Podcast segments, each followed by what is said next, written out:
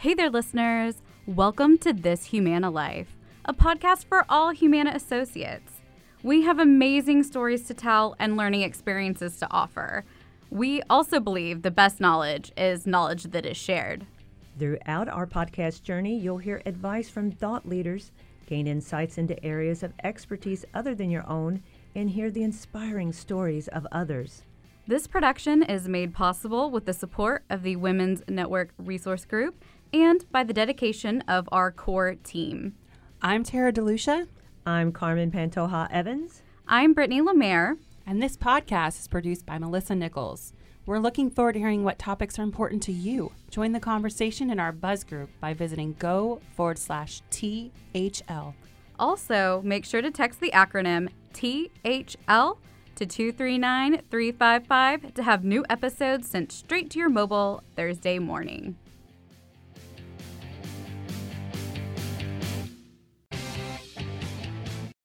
Hey there, listeners.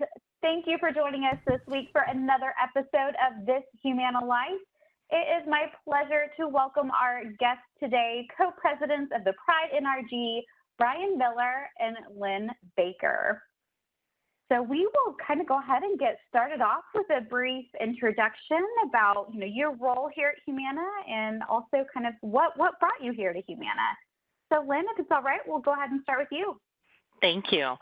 So I have been a Humana for nearly 15 years. I have had um, many different roles. I actually started in the group commercial contact center in the Cincinnati office and then moved into a claims rework role to an analyst role and then uh, into more process-based work for the supporting the contact centers uh, became involved from there with our member facing tools on the web. So, secure email back in the day, which has evolved into web chat these days. And in the past few years, I have been uh, in a role where I support the funding for the IT initiatives that are led by my department, which is Enterprise Shared Services. So, we support uh, a lot of the tools that are used by our contact centers and by our members.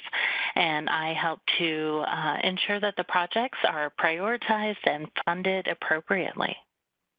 Wow, I am really glad you gave that description because looking at your title, um, you know, off the directory, I would have never guessed all of that really in-depth IT work and very, you know, mission critical things that happen, um, you know, with our members and securing PHI and things of that nature. So thank you.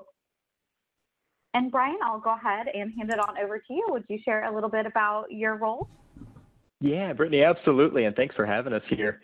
So I've been with Humana just under three years now uh, and been working in our enterprise procurement team, enterprise category management. I lead our human capital category management organization. So it's a team of folks really centered around ensuring that we have the right third party partnerships in place, partnerships with companies outside of Humana to help enable our strategy. There's three kind of primary pillars there. One is consulting. Uh, you can think of that as strategy consultants that come in, help us with our, our strategy. We have another contingent labor. That one's where we have firms who provide talent and skill sets to us to help us get the job done. And then a third there is business process outsourcing or managed services.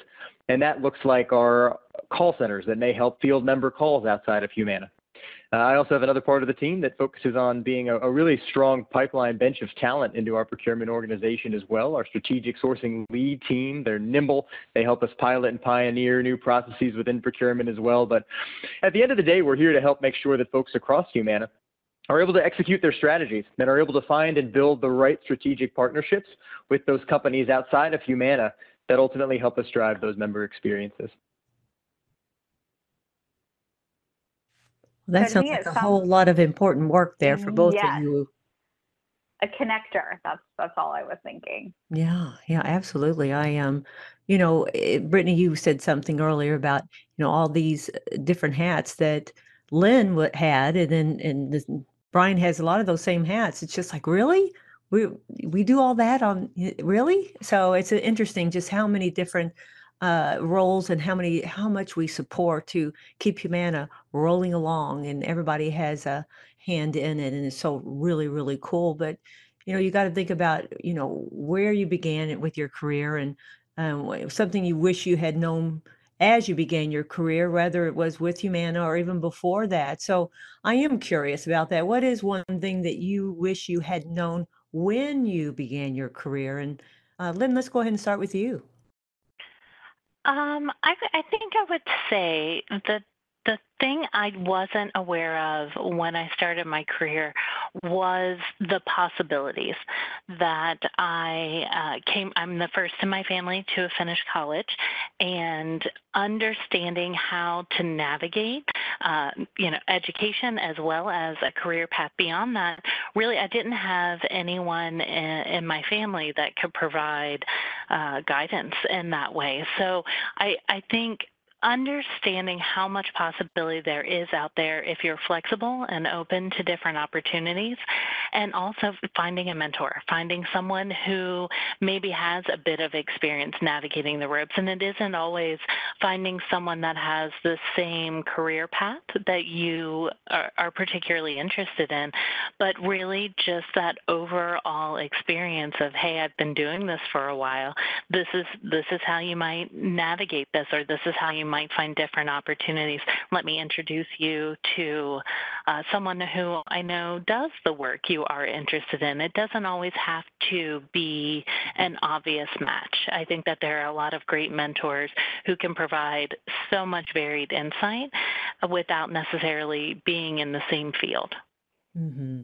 And I think that is interesting. You know, what you said about the possibilities. I like that because I don't think I've really heard anybody answered in that way. One thing you wish you had known as you started your career was the possibilities, and um, never heard it called out that way. And networking, of course, we all know about networking and how important that is, and um, and it's good.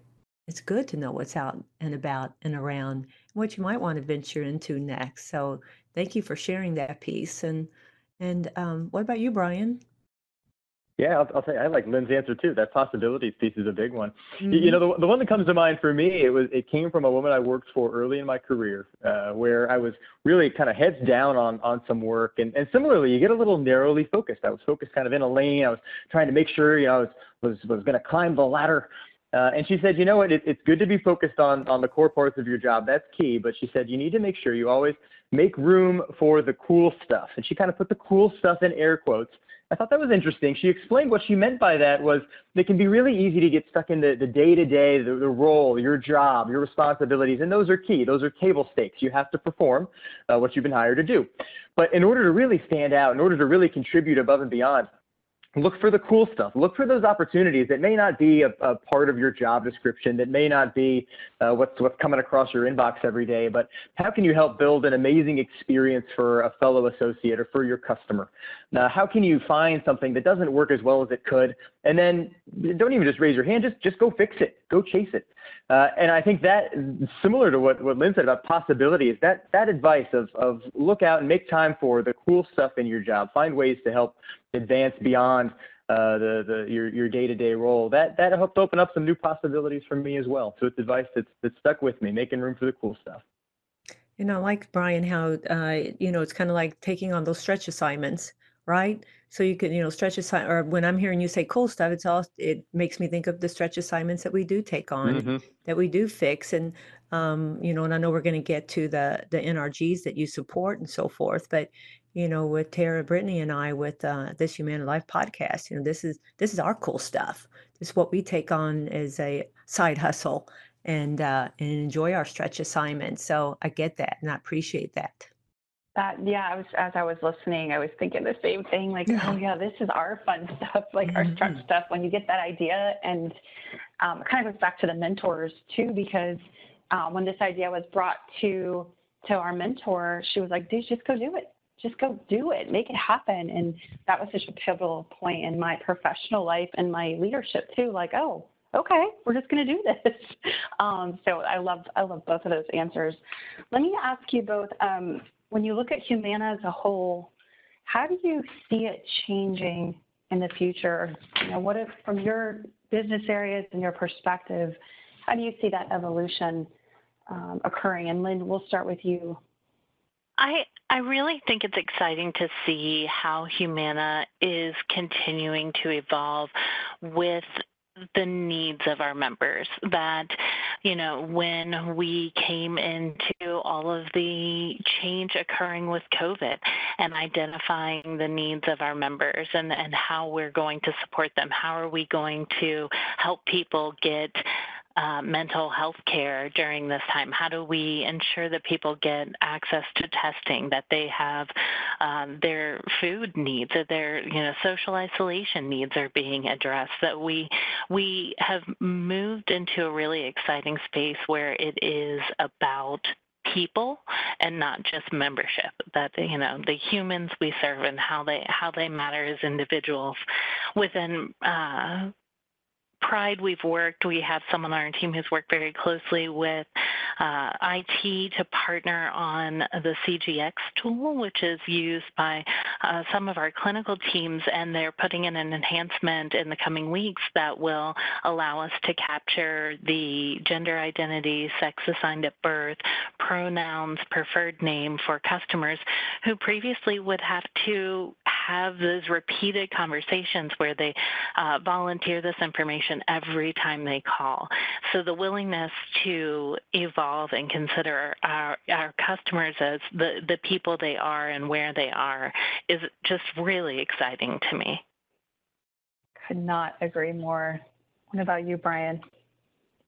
Yeah, no, I, I, fully agree with Lynn. I think you know, d- digital transformation is it's a buzzword, but it's it's so true. When you look at our, our strategic capabilities that you, you hear Vishal, you hear our, our senior leaders discuss, and some of our favorite acronyms, right? ECOM, the Enterprise Clinical Operating Model, CECP, Consumer Experience and Communications Platform. A lot of these, so much of it is hinged on technology and using technology well. Lynn gave a great example of what that's meant in Pride. Certainly within in procurement in my day job, we've made big investments in focusing on our enterprise IT lifecycle vendor management for thinking about how some of these key third parties, uh, Microsoft, Oracle, these these companies that that build the tools we use to do our jobs, we've got to make sure that we manage them throughout that life cycle, throughout that partnership between Humana and those companies to really enable these outcomes. So I point to that as number one. Number two is just interdependencies across the enterprise, right? In order to achieve Humana's strategy, we've got to really work together. We're more interconnected across our teams than ever before. Uh, when Lynn and I uh, met and we, we became, I, I came aboard here as, as, as the co-president, uh, you know, it was just neat. We, we already had a lot in common. You heard some of it in our introduction around some of our focus in the call center space. So I think it just shows in, in our jobs that uh, in order for Humana to achieve some of these bold outcomes and these, these big, hairy goals, we're going to have to work together in, in ways that we haven't before uh, and, and recognize those, those connected interdependencies as we move forward as well. Digital and together would be the two, two things I'd point to. Well, I think you Absolutely. both brought up great points and helped, you know, really provide those solid examples of things that are actually happening today about Humana evolving as a business. And part of a business is its culture. Um, what changes have you noticed over time in regards to Humana's culture? And Bryan, we'll start with you.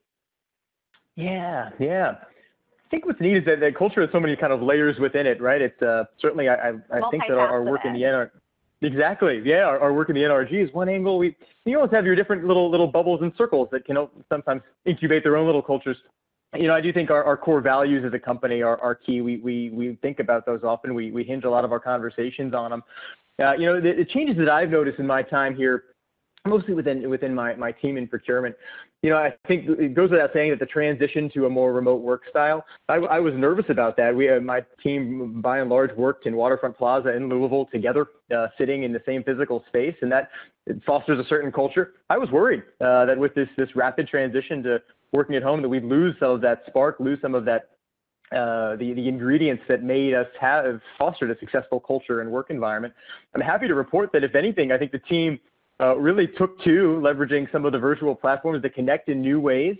Uh, as we've seen uh, challenges uh, locally here in Louisville uh, around Breonna Taylor, we've had some really candid, open discussions around race, uh, impact in the workplace, around just what's been on folks' minds. I, will tell you, I've, I've been really heartened by the, the vulnerability displayed by folks here, and I think that that doesn't happen without a culture that that creates a, a safe environment for folks to to be themselves, to speak authentically about what they're feeling, uh, the concerns they have, and to to bring bring that to the workplace, right? I, I think that uh, that I'm not saying that I didn't see it when I joined Humana. Uh, frankly, a lot of what I observed in the culture was why I came to the company, uh, was because I was excited about what I saw. But I, have seen it continue to grow and develop over time here.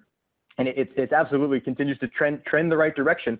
Not to say there aren't elements we want to work on. I, I do think Humana does a nice job between the associate survey, uh, between constant connectedness from our, our, senior leadership to help foster and address uh, challenges we face together. Uh, but uh, but the, the trend is is absolutely one that continues in the right direction, uh, and I think that that's manifested in the engagement we see uh, and in the dialogue that we're able to foster together. I completely agree, and I feel like it's also really important that we have those um, engage, associate engagement surveys. So it definitely provides that opportunity for associate voices to be heard and to provide that feedback and help um, not only encourage and, and foster that sense of you know, belonging here at Humana, but also going to really further impacting culture and how we build it together because that's the only way we're going to do it right is, is if we build this together and we influence how it is that we, we want to see it in order to really bring our full and authentic selves to work. Lynn is there anything that you, you wanted to add to that as far as evolution of culture that you've seen during your tenure at humana? It's hard to add to that. Those were such great examples and and such a great perspective. But I, I would say that I have seen just a significant increase and having been here for 15 years uh, in the deliberate focus uh, and concerted effort to you know, adjust culture as needed. So not just um, always building it, but understanding as we grow, as our membership changes, that that sometimes it makes sense for culture to shift, and how we do that in such a deliberate way is definitely grown from when I started at Humana, and I and I really think. Uh, back to one of the, the first questions that you'd asked about what you wish you knew at the beginning of your career understanding and looking at a company's culture is something that I, I think is so huge and, and, advice that I give to people who are starting now when you're curious about a company's culture.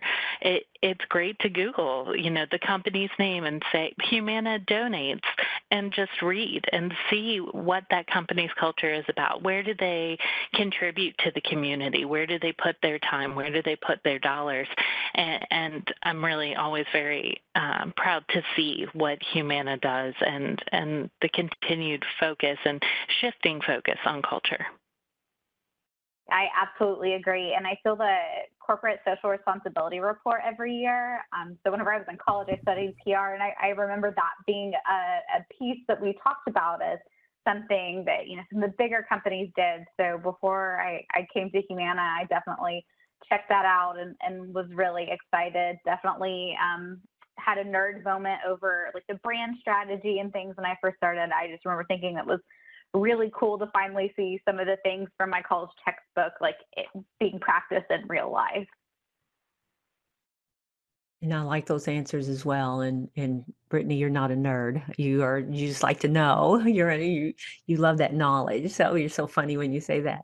Um, but I, I know we touched a little bit on networking earlier, and I thought you you gave a brief just just a brief line on networking, but I'd like to hear a little bit more about what you all um, consider if it's important to network, or are you all more introverts where you just stay within your little bubble, or or and any tips you'd like to share on networking. And uh, Lynn, let's start with you. Well, I'll be honest, it's an area I struggle. Um, I would definitely consider myself an introvert. When it comes to networking, I have to take very deliberate steps to do it because it doesn't come naturally mm-hmm. to me.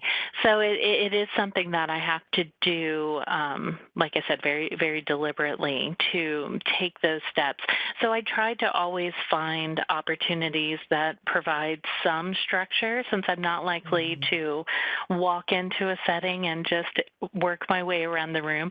Programs like uh, the mentoring program that was this, I, I, just participated the first time this uh, past session with Impact and the Women's NRG Mentoring session. So I, I really got a lot out of that. And I, it, as I said, it's just something that I have to make a, a real conscious effort to do because it doesn't come naturally. So I try to always at least start with uh, conversations and talking to people about what excites them. So I generally find that if I if I don't have uh, a natural conversation starter, asking people what they're excited about or what they're working on that excites them usually will get anyone to to volunteer uh, some information and engage in conversation. Well, it sounds like you're just more intentional on your networking process, which is great, which is fantastic. Um, so, Bryan, let's hear from you. Are you an introvert or an extrovert with networking? Yeah, yeah. When it comes to networking, uh, and I'll tell you, my husband Dustin certainly uh, we're a little bit of a yin and yang. He he likes to recharge with a book, and I'm the type that's like, let's let's get out, let's. I get energized by by talking and engaging with folks uh, which is, uh, is, is, is helpful. We we balance each other out in that way. You know, I'll, I'll tell you there was a so so the short answer to that question is extrovert. There was a book I read that that. Uh, that Lynn reminds me of here, uh, written by Keith Ferrazzi called Never Eat Alone, came out probably about 15 years ago. Um, and he talks about relationship glue, when Lynn uh, mentioned that she she tries to find out what people are fired up about, uh, what what they're passionate about, and connect with them on that.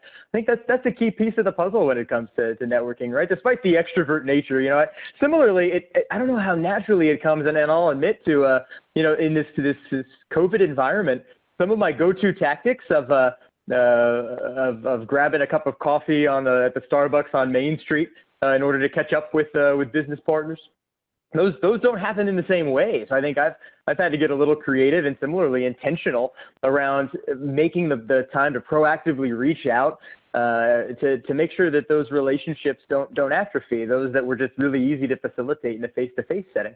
Uh, how do you make sure you maintain those and that you keep that that relationship glue, that connection, the shared passions, the shared experiences, keep those strong?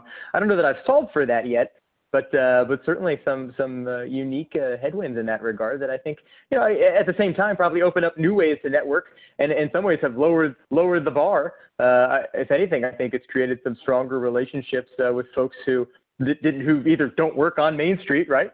Uh, where now you know the, the the the playing field's a little more leveled perhaps in terms of who and how you network with, and it's it's pretty easy to hop on the phone or to shoot a quick Teams thing. So uh, those are certainly some, some things that have been coming to mind for me here when it comes to, to networking, particularly in networking in 2020, right?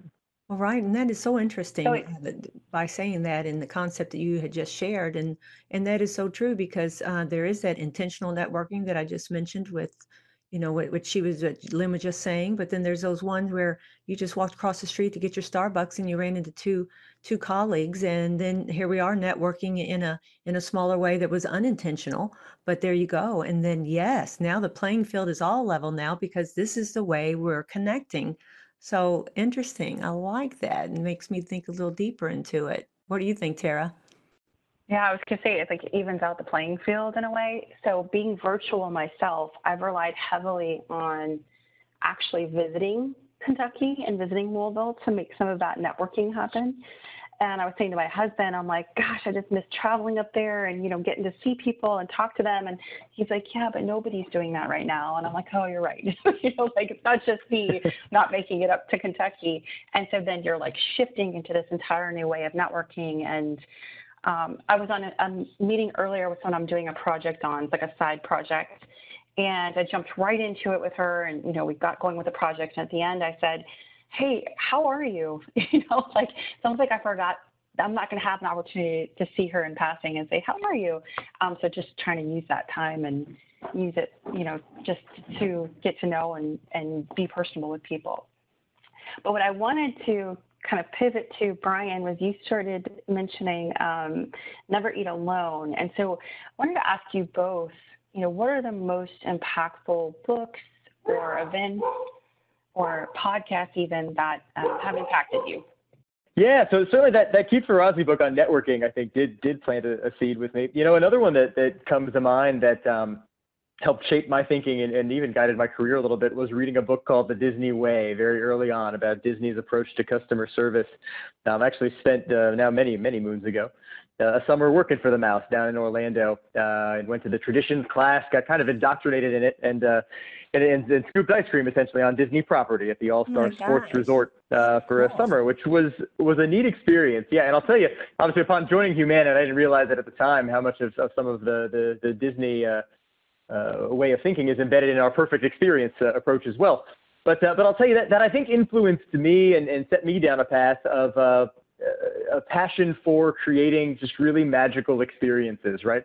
Um, my my back career background is not entirely in healthcare, but uh, certainly have a, a, passion in this setting for uh, member experience and what that means. And, and I do think that you know Disney did help bring to the forefront in certainly in corporate settings, and I think helped change some of the vernacular about how we think about customer experience and how we think about uh, uh, what, what, it is to, to truly build engagement with your customers, to create create magic uh, and how to think about your internal culture, right? Uh, the, the, the culture of, of cast members uh, at Disney and what it means to be always on stage and uh, and and your your values. I, I do think that that that's influenced just how I've led teams, how I've chosen companies to work for, how I've chosen leaders to to, to work for.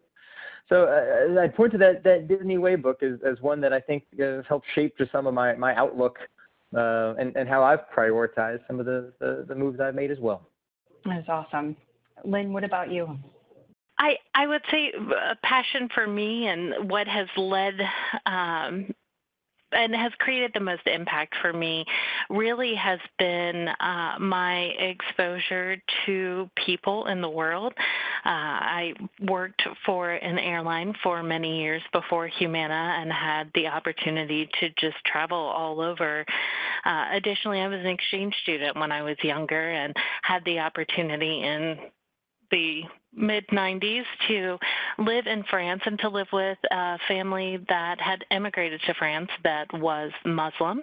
And so I just the constant exposure and learning about other people and other cultures has really impacted who I am and, and how I try to show up places and always learning about those around me and and how um, our personal path can just shape where we land and, and how that plays out with everyone and the conversations that I'm able to have with them and continue to learn. So I to to think about books and what uh, has impacted me most, it, it's just always being open to learning something new and then creating spaces for others to have that same exposure.